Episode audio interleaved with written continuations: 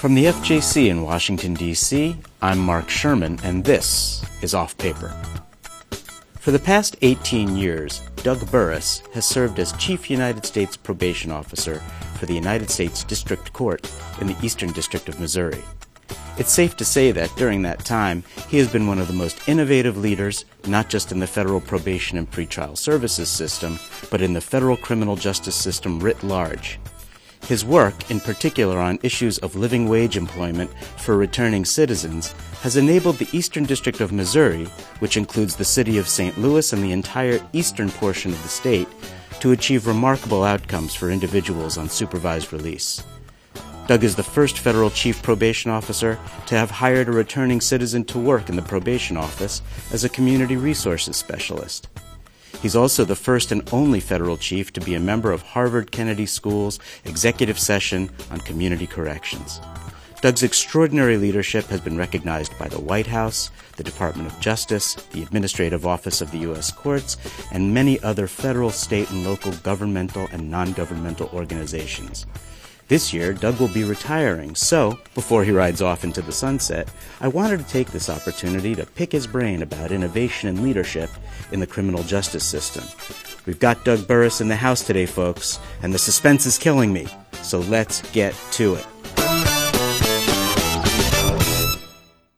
Doug, it's great to have you on the program. Thank you, Mark, and I must start off by saying two things. One is working with the FJC has been one of the career ha- highlights for me the outstanding people that work for the greater good here. It's just amazing. And the other thing, I really appreciate the fact that you contacted my mother and had her write the opening script for you. Thank you, Doug. And the check is in the mail. Um, so, you know, you and I have known each other for a long time. Uh, so, full disclosure to the audience, I am not objective when it comes to your work. Um, and I've sort of had a front row seat for your entire tenure as chief. Uh, and I've really learned a lot by watching you in action. Um, so, you know, to help me prepare for this episode, you were kind enough to send me some ideas about the things you think are important for us to discuss. And you sent them in the form of questions that I might ask you. Um, the first question, and I think it is so interesting that this is actually the first, uh, the first question in the list that you sent me, is what fears do you have for our criminal justice system? So let's start with that, Doug. What fears do you have? Unfortunately, I have several. Uh, the first is the way we continue to measure failure, or what we count as failure in our system. The, the states and the federal system often use rearrest rates to determine if someone is successful on supervision or not. Not reconviction rates, but rearrest rates. And in my state, Missouri, and I'm sure most other states, there are communities where if you're a person of color, you're much more likely to be stopped and arrested, frankly, than you are if you're a, a white person like me. And uh, I'll give you one great example. One of our best successes was a man who uh, been to prison actually six times, and when he came out, we got him a job with a utility company. He restored his family. He, his daughter's actually in law school now. He's doing everything right. He has worked at the same job for the last 15 years. One day he was driving through one of these communities and was pulled over. The, he asked the police officer, Why did you stop me? And he said, Because you were speeding. And his response was, uh, No, I wasn't. I'm driving my company utility truck. Let me show you the GPS to show you that I was actually going five miles under the speed limit. He ended up in handcuffs on the sidewalk, and the officer did a search of the utility truck where he found a, a knife, a putty knife, in the toolbox in the truck, and he charged him with possession, arrested him for possession of a dangerous weapon.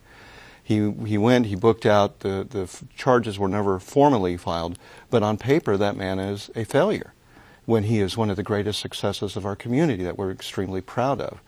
I, th- I think we need to get way past this judging success based on rearrest.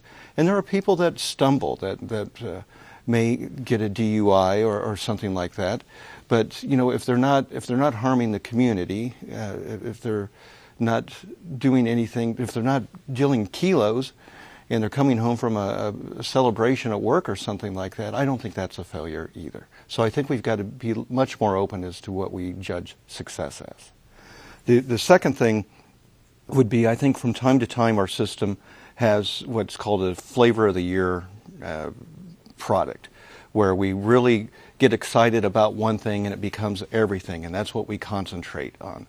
And uh, I, I, think that perhaps we're, we're getting a little too excited about a, a in-depth cognitive skills program at the expense of other things that have proven to work, uh, just standard drug treatment, uh, employment, many, many other things, just simple basic assistance.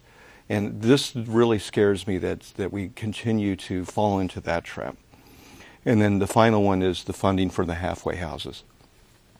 The, the statistics show that people are significantly more successful when they transition through a halfway house having been released from prison. Uh, and it gives them the support and the opportunity to adapt to the community without just being dropped on the streets. And they are, the Bureau of Prisons is closing halfway houses across the country, and that's going to result in more reincarceration. There's no way around it. So, um, those are three very meaty issues. When you're talking about, now you are the chief of the district that includes Ferguson, Missouri. So, and, and I know from conversations that you and I have had uh, over the past couple of years um, that that is also an issue um, or a situation which has really raised uh, this issue of how we measure recidivism using rearrest rates versus reconviction rates. Um, in large part, your concern is that the sort of the disparate impact um, of using rearrest versus reconviction, or or perhaps other more accurate types of measures. So, can you elaborate more about that? Yes, and I, I have to say, with Ferguson, when that happened, I wasn't surprised, and I didn't think, well, why did this happen? My honest response was, what took so long? Yeah. Because I had seen so many of these communities that, that target the, the poor and the minorities. And it, it was shocking to me that, frankly, that it took so long. So uh, the, you look how the, they set up a system in Ferguson, and, and not just Ferguson, but many surrounding communities. And I'm sure, again, it's like this in different parts of the country. Mm-hmm where they, they fund the entire government based on targeting people that don't have the money to pay fines. And what it, it does is it just sets up failure for their entire community. You know, uh, as you're talking, one of the things that occurs to me with all three of these fears that you've articulated, um, and again, this is something that we've talked about, is that in some ways they represent perhaps a disconnection between what practitioners like yourself see at the ground level, working in the district on a day to day basis with your team of officers and staff and other stakeholders in the community, and policies that are made uh, at, in here, sort of in Washington or um, procedures and policies that are developed sort of at the 40,000 foot level, uh, where everybody is working with the best of intentions. But what you're seeing and what perhaps your colleagues at the ground level are seeing is something different than what we're seeing perhaps here at the 40,000 foot level. And would, would you agree with that? Would you disagree with that? What are your thoughts? I, I, I totally agree with that, Mark, and I think that's a great observation. I, I have to start out here by saying that I believe in punishment in the right circumstances. And in fact, it was my fourth month on the job where I started in Oklahoma when the Murrah building blew up. And I walked around the Murrah building and I saw the devastation that it caused. And this I, is the Oklahoma City bombing you're referring yes, to. Yes, yes. And I, I have seen evil unlike most people, and it still affects me today. I have seen people that have done horrendous things that need to go go away to prison forever, and I have not lost sleep over that, being a part of it. But when we're punishing people for money, try, just to try to take their money that they don't have, uh, this is just a horrendous thing that does no good for anybody. What do you think? Um, if there is, if you do agree with this disconnect between sort of the the Washington policymaking and regulatory community and sort of the ground level law enforcement, probation and pretrial community, and relevant stakeholders in your district and in other districts. What would you recommend um, that that can be done to sort of perhaps narrow that disconnection or eliminate that disconnection? What, what can we do in Washington to bring us perhaps a little bit closer to a better understanding of what happens at the district level? I, I don't know if it could happen, but the, my dream answer would be that include people who are being affected by the decisions in making the decisions. And, and, they can help steer you. They want better communities. They want better lives for their children. They want, we all want the same thing. Uh, but when they're not included in making those decisions that affect them, they are going to not want to participate in the community, and, and then that's where we have people that start dealing drugs and doing other things. We have to be more inclusionary in including the people uh, that that will be impacted by decisions made by policymakers. Chief U.S. Probation Officer Doug Burris from the Eastern District of Missouri is my guest. We'll be back in a moment to talk about the challenges of being an innovator, as well as innovations occurring in the criminal justice system that Doug thinks warrant close observation. So don't go anywhere because we're just getting warmed up. This is Off Paper. Excellence. What does it mean for a probation officer and a pretrial services officer? It's just a word, really, but we put it on a pedestal. And when we do that, excellence seems out of reach. Something that only the privileged few, that only the golden boys and girls can achieve, while the rest of us just stand by watching. But that's not right. It can't be. For all it takes to be an excellent officer is to be a competent officer. And all it takes to be a competent officer is knowing how to make decisions confidently, knowing how to analyze facts, policies, laws, and situations critically, knowing how to get up every morning ready to just lead from where you are and make a difference. You don't need a fancy title. All it takes is knowing how to investigate matters objectively and how to plan proactively. All it takes is knowing how to bounce back from a really bad moment and be resilient, and knowing how to be aware of your role as an officer. All it takes to be a competent officer is to supervise individuals in ways that will help them succeed. All it takes is to be a team player and to manage your work. That's it. We are all capable of achieving excellence. All of us. Learn more about the Federal Probation and Pretrial System's Charter for Excellence and the FJC's competencies for experienced U.S. probation and pretrial services officers at fjc.dcn. Welcome back. I'm talking with Doug Burris, Chief United States Probation Officer for the Eastern District of Missouri. Doug, so let's talk about innovation in criminal justice, since that's one of your favorite topics and uh, one of my favorite topics, too. Uh, you've been at the forefront for many years now, uh, and I think one of the things for listeners to keep in mind is that it takes a fair amount of courage to innovate because innovation means risking failure. It also means disrupting the status quo, which can result in conflict with folks who like things just the way they are. Thank you very much.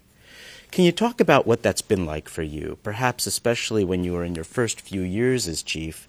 Maybe provide an example and what you've learned. Well, at times, people that have loved it, loved the system because it, we were doing what we always have, uh, they thought that I had lost my mind with some of the decisions that I had made. And, uh, but there has been so much, that is one of the more exciting things I can tell you that I see for our system is there is some innovation going on. And what I think is beautiful I, is that it is by both parties.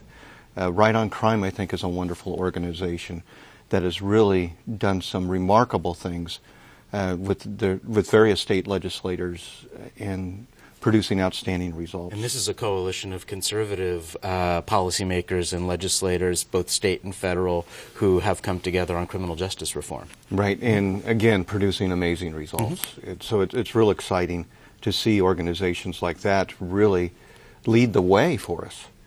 Uh, the the other thing I would have to say with innovation is that I've been thrilled with has been the outcomes of the Second Chance Act, and I can just share some personal examples. Before we had the Second Chance Act, we did not have the ability to fund for bus passes, job training, anything along those lines. Uh, but if someone didn't have a job and didn't report, we had funding for guns, vests, and government vehicles to go arrest them for not working and not reporting. But now we, we have funding for appropriate use of, of people that are ready to change and take advantage of hope and help. Uh, here's how innovative it could get. We had a man who was released from prison, and after he had served 10 years, but he developed sleep apnea while he was in prison. And he couldn't pass a physical. Um, previously, he was had a commercial driver's license and drove a truck for a Fortune 500 company, and they were willing to hire him back. Uh, but he couldn't pass the physical. Uh, we, through Second Chance funding, we were able to get him a, a CPAP machine, which totally fixed his sleep issue, and this man has a great career and is taking care of his family. And he's a, I wish he was my next door neighbor. He's, he's what we should all strive to see when people get released from prison. But when you back go back to the old days where we didn't have money for bus passes or anything like that, we had to hold bake sales in the federal courthouse to try to fund programs to do innovative things and produce some amazing results. But the Second Chance Act is the most exciting piece of legislation I have ever seen during my career. All right, so let me take you back to the days of yore. Before the Second Chance Act, you were a relatively young man coming into the Eastern District of Missouri as chief after working for just a few years uh, as an officer in, in another district. You're coming in, you have all these great ideas about the things that you want to do, all of these innovations that you want to implement and you did not have the policy support that you have now um, via the Second Chance Act, and that, and that other chiefs have now via the Second Chance Act and other uh, judiciary policies and that kind of thing. So, when you think back to those early days of when you were chief and the, the innovations, whether it was an internal innovation within your probation department or what I would refer to as an external inno- innovation, meaning designed to help the uh, individuals either on supervised release or on probation, what are one or two of the things that really stick in your mind as things that were difficult to do, uh, but things that worked out beautifully and, and, and were worth taking the risk? I, I think that some of the greatest successes we've experienced in the district have come from some of my worst failures. And I, I can think of the simple uh, uh, event that happened. I, I know that em- employment has a great effect on people staying out of prison and, and, and also lowering crime rates. Uh, the Father Greg Boyle, out of who runs the largest gang um, intervention program in California, has a saying: "Nothing stops a bullet like a job." This and is Homeboy Industries, right? Correct, mm-hmm. correct, and he, he, that that is so true. And I believed, uh, my first week on the job, I said, we're going to find extremely high paying jobs for people and there will be no crime. Uh, so we actually met with a, a, large automotive manufacturer who agreed to experiment and hire some of our people. So we had four people that were hired and started on the same day, and within a month, three had quit mm. or didn't show up. And that's, that was completely my fault because we didn't ask them, would you like to work, do this type of work? What, what are your interests or anything like that? And so others said, well, maybe we should just ask if, you know, what, what, before we start placing them in specific positions of what type of work. And we've taken that a step further by doing a vocational assessment on them uh, that will help them identify things too. But simply asking, 99% of the time they're going to come up with something that is obtainable, that is realistic. And then you're going to have that 1% that either want to be a, a rap star or run a club. Uh, but uh, uh, they can do that part time. So again, some of the, the, greatest failures that that I've had personally have resulted in others cleaning up my messes and taking us to the to the next level. and it was a lot of begging off the back, uh, uh, right off the bat when I started because there was no funding, and we had to ask for favors and um, appeal to the, the goodness of, of people's hearts. But what we found that surprised me perhaps the most when we approached some employers about hiring our folks, uh, they would say, Look, I got a cousin in prison, or my son has done time, or my daughter, because of a mental health issue, ha- has been in jail. Uh, if you've got people that you will promise that will show up and be drug free, we're willing to give them a chance. And I shouldn't have been surprised by that because statistically, one out of every 15 people in the United States will serve a prison term. Not a jail term for a DUI or anything like that, but a felony conviction resulting in a prison term. So it was the law of averages that these employers are going to have some personal experience. So, in terms of federal probation and pretrial and the criminal justice system generally, why do you think it's so important for leaders to take risks? Uh, when I think about this, Doug, the first thing that comes to mind is your hiring of Clark Porter, uh, a man who served time in federal prison for armed robbery, to work in your department. Um, on the surface, at least, to a lot of people, that just seems like a crazy risk to have taken. But that huge risk has turned out beautifully. So, can you provide some insight into your thinking about risk taking as a criminal justice leader? I, I think one of the what helped me the most with this, perhaps, was the leadership development training I underwent with Michael Siegel. And he taught me that it, there's a difference between management and leadership. And you can manage money, but you have to lead people. And so I, I remain thankful for that. So you have to be bold and move forward. And if you, and if you look for the leaders that you have personally admired, they have taken chances and they have been brave. So when it came to the hiring of Clark Porter, uh, he was a man who served 15 years on a charge of robbing a post office, which he got about $660 from. He was 17 years old and went through the federal system because it was a post office. He actually received a 35 year sentence, but he committed this crime about a year before the guidelines came out, so it was not uh, the truth in sentencing that we, we have today. Right. This was before the implementation of the Sentencing Reform Act. Right. Right. Yeah. right. Uh, the when he, came out, uh, he was just a star. When he would come and I would see him present and do other things. Actually, the day I met him was the day he uh, graduated from college. When he showed up at my door in a cap and gown with his probation officer, and he he uh, had his degree in his hand, and his officer uh, said to me, you, you, need to meet Clark. He's got an amazing story." And his story was beyond amazing, frankly. He grew up in total uh, poverty with a mother who was illiterate and a father who was absent. His siblings were all taken from her because she was unable to care for them. And he basically lived on the streets, dropped out of school at a very young age uh, and then robbed a post office with a, another man who was 29 years old, uh, and then went away to prison forever and ended up at Marion, the prison that replaced Alcatraz, where there have been more murders than any other prison in the federal system. And he had someone that changed his life by taking an interest with him. And every time I heard Clark's story, it made me realize that you should never underestimate the power you give someone by treating them with dignity and you, you should also respect the fact that by believing in someone can produce some incredible outcomes. That's been the way with my personal life, with most of the people I know. The people on our caseloads are no different. But a man talked him into taking his GED. Clark thought he was incapable of passing, but he did. He came out, he got into Washington University, a school my SATs would not allow me to get into, mm-hmm. then ended up getting his master's degree uh, and he, he was doing just some remarkable things. Uh, it seemed to me like a no brainer, but many others thought otherwise, including on my staff. I actually had my own personal staff uh, talk to a Marshals member saying, Do you realize we got this guy coming in who had robbed a post office and now he's going to have access to all these guns here? Which, of course, that was not the case whatsoever. Mm-hmm. And, and unfortunately, the, the judges had to get involved in our courthouse and say, no, this, this man's deserving of a second chance. Of course, I didn't hire him without talking to our bench.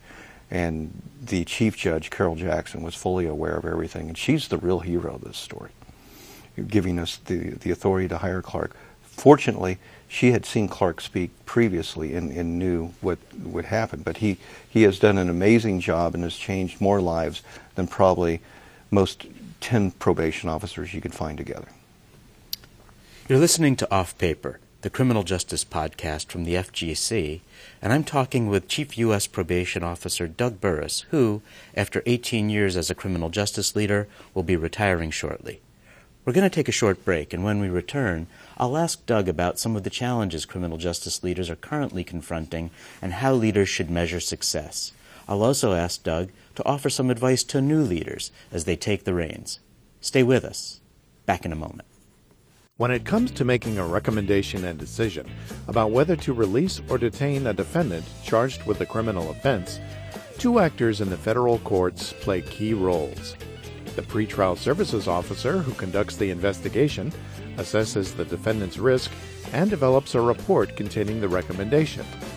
And the magistrate judge, who knows the law, evaluates the officer's report and recommendation, and makes the release or detention decision in an effort to assist officers and judges in keeping up with the latest legal and practice developments and empirical research relevant to pretrial work, the FJC is pleased to offer pretrial decision making for magistrate judges and pretrial services officers. FJC educators and peer faculty facilitate this one day in district program. The curriculum provides opportunities for scenario based experiential learning and interactive discussions among judges, officers, and faculty focusing on topics such as the Bail Reform Act, evidence based pretrial risk assessment, and alternatives to detention. In district delivery of the program allows it to be customized to the needs of the district. For more information, just go to fjc.dcn's Probation and Pretrial Services Education page and click on In Person and Blended Programs. We're back with Doug Burris. Doug, with your impending retirement, you're now in a position to look in the rearview mirror a little bit at the criminal justice system and take some stock. We've already talked about some of the things you've, you've been able to accomplish as a leader and innovator. So now I'm wondering how you see the challenges still facing the system, what they are, and if you could choose only one thing about the system to change, what would it be? That is a loaded question. Unfortunately, what mine, the one thing I would like to change about our system would have to change the entire country, and that is the the new group of people we're bringing in, the millennials. Um, to the workforce. Talk a little bit about that. I think that's of concern to a lot of leaders in the criminal justice system and in leadership and management generally. You can't, you know, a day does not pass where you don't see an article in something like the Harvard Business Review or any sort of uh, media that managers and leaders tend to read or look at or listen to, uh, where there is not some discussion about the challenges that millennials are posing uh, for managers and leaders. So, talk a little bit about that. Uh, the millennials, I have found, um, in most cases, are a little more self-serving. Um, it's they want to know what the the job can do for them instead of what they can do for the job. And they also want instant gratification. In fact, I think some believe that instant gratification takes too long. Uh, but uh, I, I, remember one person that we brought into a position who, on her third day, came in to talk about a promotion. Mm. Uh, and this is someone that didn't even know all the hallways in the building just yet. But uh, I have to tell you, there there is some good in them, um, and that is that they do take feedback well. Uh, their IT skills are significantly better than what the my generation has. But I think just ex- there's an expectation to be more inclusionary with them. Listen to what they say, ask what they're going through, things along those lines. And I've ha- I've had some great successes, without any doubt. But it is frustrating when you have someone who wants a trophy for showing up and that's that's that is really really frustrating. You have to appeal to their passions. They, we all have different passions, without any doubt. But my generation, the, the people I, the most of the people I see in our system, it's they don't care what they get out of life. They care about what they give in their life, And it's getting harder and harder to find people who have that same philosophy.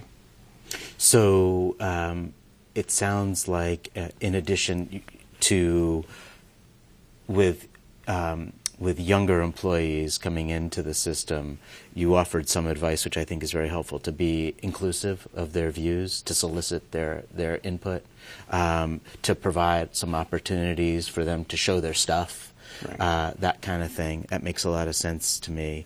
Um, uh, what other challenges uh, do you sort of see in the system in addition to um, trying to integrate uh, younger employees into into the workforce?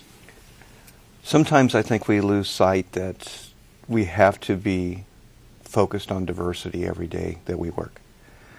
Uh, when I started in the system, when, when I started as, as chief, there were only two African American probation officers in the district where I was appointed in a community where that is about 50% African American. And I firmly believe that in order to help a community, you need to look like that community. You need to, need to be representative of that community. It's easy to, to lose sight of that, and it is something that we must think about every single day. Okay, so I hear that a lot from people who are advocates of diversity, and I, I think it's important to try to unpack that a little bit. Um, what, I mean, based on your 18 years of experience just as chief, not including your experience as a line officer, but even uh, let's talk about that. Why is it so important for the uh, community of officers to look like the community in which they are enforcing the law? Why? Why is what is what does it mean to look like that community, and why is that so important when it comes to doing the actual work? Well, we could back up to Ferguson and that, use that as an example, where the the police force in a, a, very diverse community, I think around half African American, uh, was mostly white, and of course all the leaders in the community were, were white, and it was because of that the, the, the community said enough. And, you know, when they had the whole situation with Michael Brown, it wasn't just what had happened to Michael Brown. What they were upset about was this could have happened to anyone in the entire community.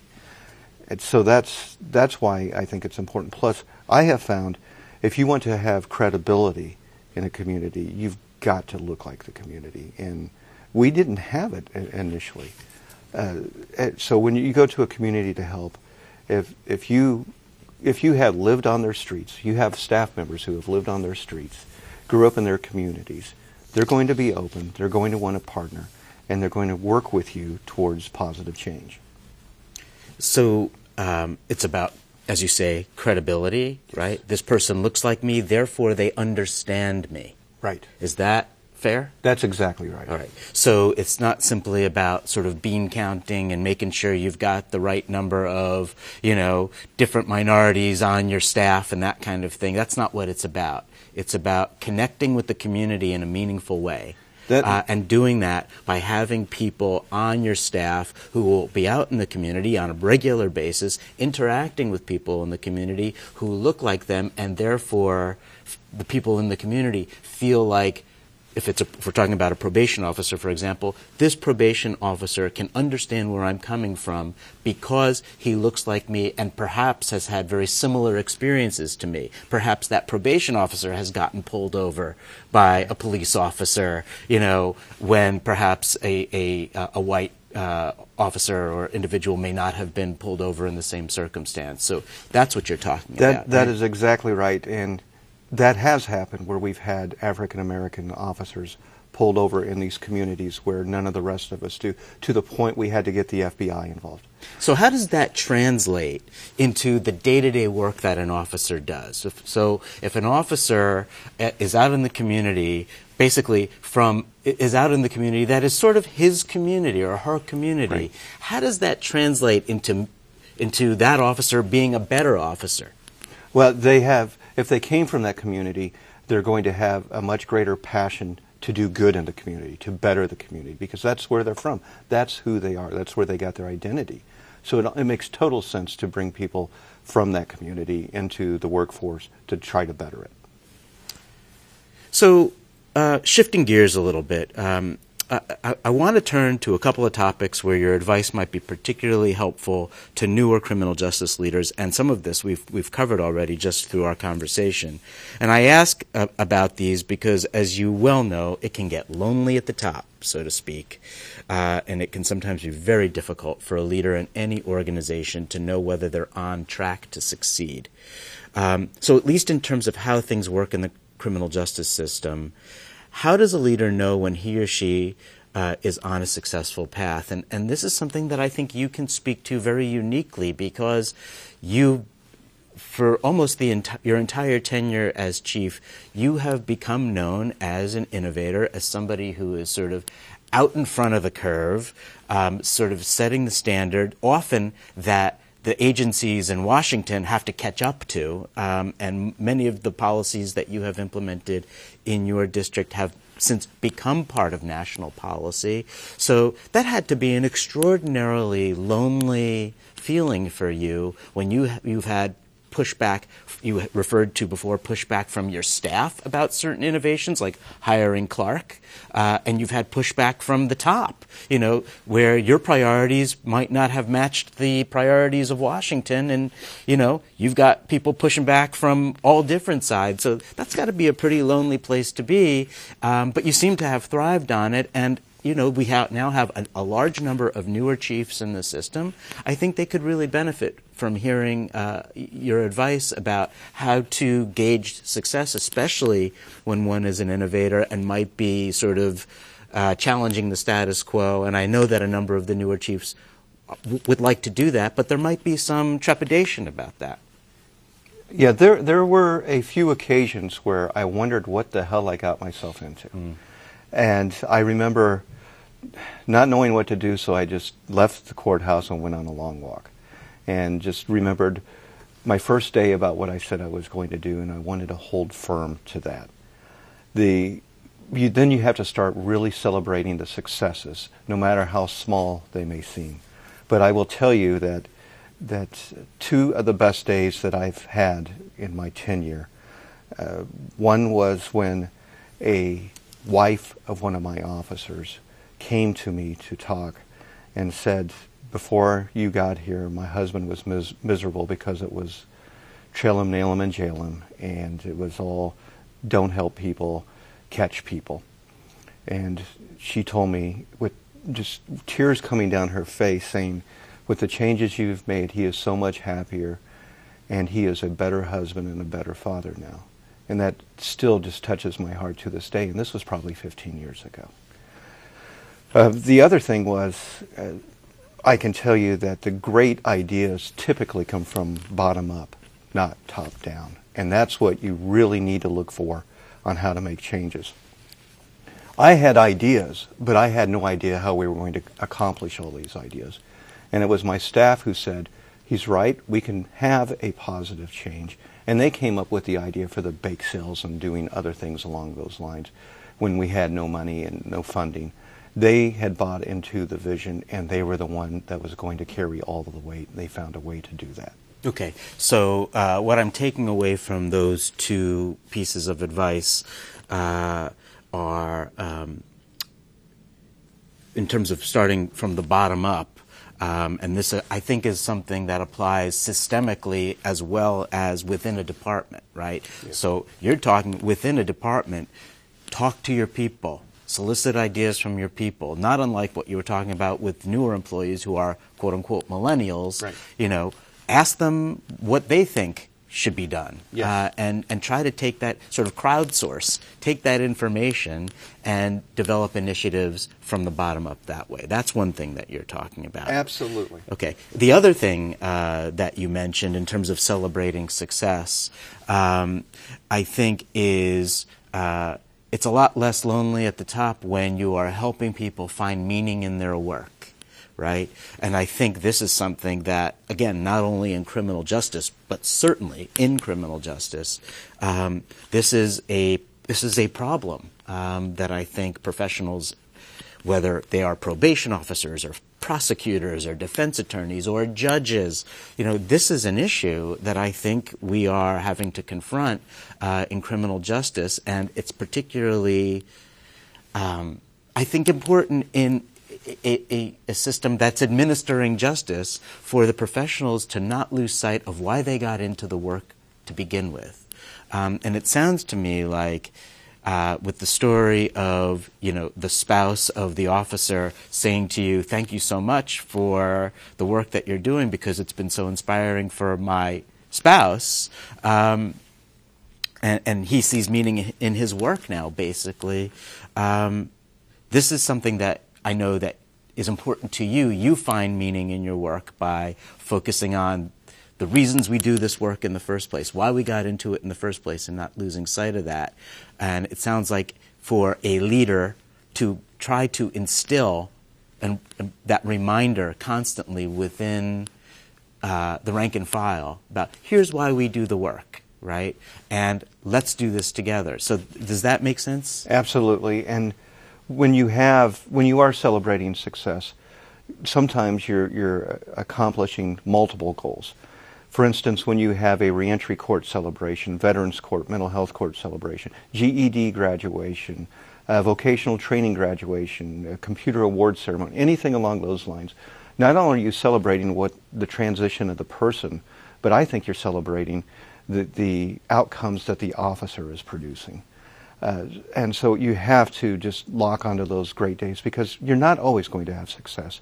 So celebrate it while you have it. So one of the things we've been talking about in the system lately, uh, or at least over the last couple of years, though I think this is something that you have known for your entire tenure as an officer, including your tenure as chief, is that officers can be change agents. Yes. Right? We Absolutely. hear that we hear that buzz term a lot lately, but officers can be change agents, and you're saying celebrate the success, certainly of the client, but understand the role of the officer in facilitating or catalyzing that change. That is the most important thing we can do. Everyone loves success, and people like being recognized. And it might be the the person on our caseload, the client, who is up there in a cap and gown. But the officer facilitated that, and you need to acknowledge that with, with your staff. Doug Burris, I want to thank you so much for this conversation, and I, I think I speak not just for myself, but certainly for the Federal Judicial Center and perhaps even the larger criminal justice practice community in congratulating you on an amazing tenure as chief in Missouri Eastern. Thank you, Mark. Again, it has been a great honor to specifically work with you, but the people of the Federal Judicial Center who, who do amazing things. Off Paper is produced by Paul Vambus. The program is directed by Craig Bowden. I'm Mark Sherman. Thanks for listening. See you next time.